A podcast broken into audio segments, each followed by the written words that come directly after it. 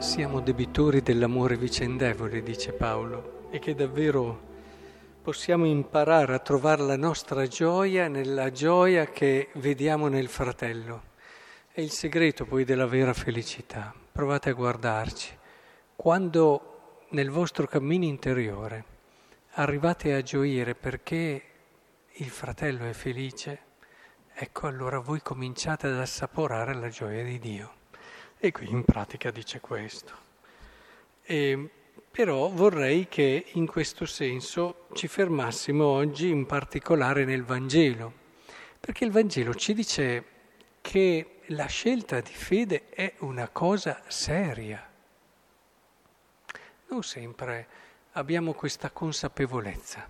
Cioè, sì, siamo cresciuti, siamo credenti, magari riusciamo anche a affrontare meglio certe situazioni grazie alla speranza che ci dà la fede e quindi riusciamo anche a esorcizzare tante paure.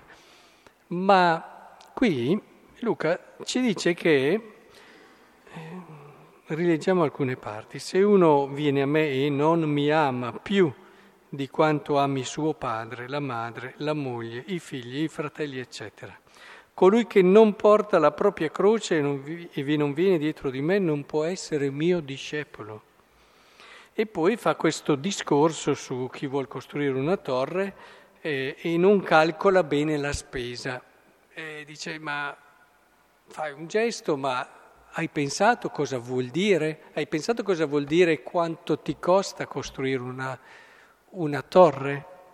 Oppure un re che partendo in guerra con un altro re non valuta se è una guerra affrontabile, se davvero ha le risorse e le forze per farlo. Quindi vedete che tutto il Vangelo sembra andare in un'unica direzione, anzi ci va in un'unica direzione, che è quella di dire ma sei consapevole? Sei consapevole? All'inizio parlava chi viene dietro a me, sei consapevole di che cosa voglia dire seguire Cristo o non ne sei consapevole? Perché non sempre, secondo me, abbiamo questa lucidità. Cioè seguire Cristo eh, vuol dire davvero scommettere su di Lui, vuol dire eh, costruire la propria vita sulla propria scelta di fede.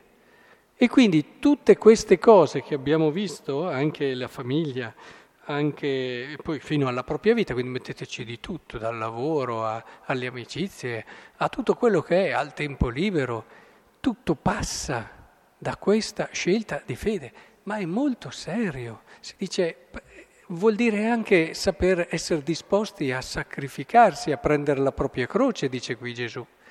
Vuol dire eh, fare sul serio, cioè rendere questa scelta la cosa più importante della tua vita Vuol dire quindi essere disposto ad ogni cosa pur di viverla sempre di più e sempre meglio, come del resto dovrebbe essere una scelta, ogni scelta d'amore, che di solito parte così, poi nel tempo magari si va un po' perdendo questa chiarezza. E ecco allora che vorrei davvero che oggi ci lasciassimo aiutare dal Vangelo a riflettere su con che serietà io ho preso questa scelta, ho fatto questa scelta. Sono consapevole di tutto quello che questa scelta mi dona e tutto quello che questa scelta comporta però. Perché il gustare, il dono, il dono non ce lo possiamo dare noi, la salvezza non ce la possiamo dare noi, però il poter gustare e accogliere questo dono e questa salvezza dipende anche da noi. E quindi io ho ben chiaro cosa voglia dire o mi metto davanti a Dio con un sacco di pretese, mettendogli davanti tutte le cose che vorrei fare io, che voglio desiderare io e che secondo me sono giuste. Ecco, mettiamoci in questa prospettiva, che è una prospettiva, ogni tanto il Signore ce le ha, queste parole che vogliono un po' tirare fuori coraggio, tirare fuori forza. Come si fa a diventare eh, persone di fede senza essere anche persone forti.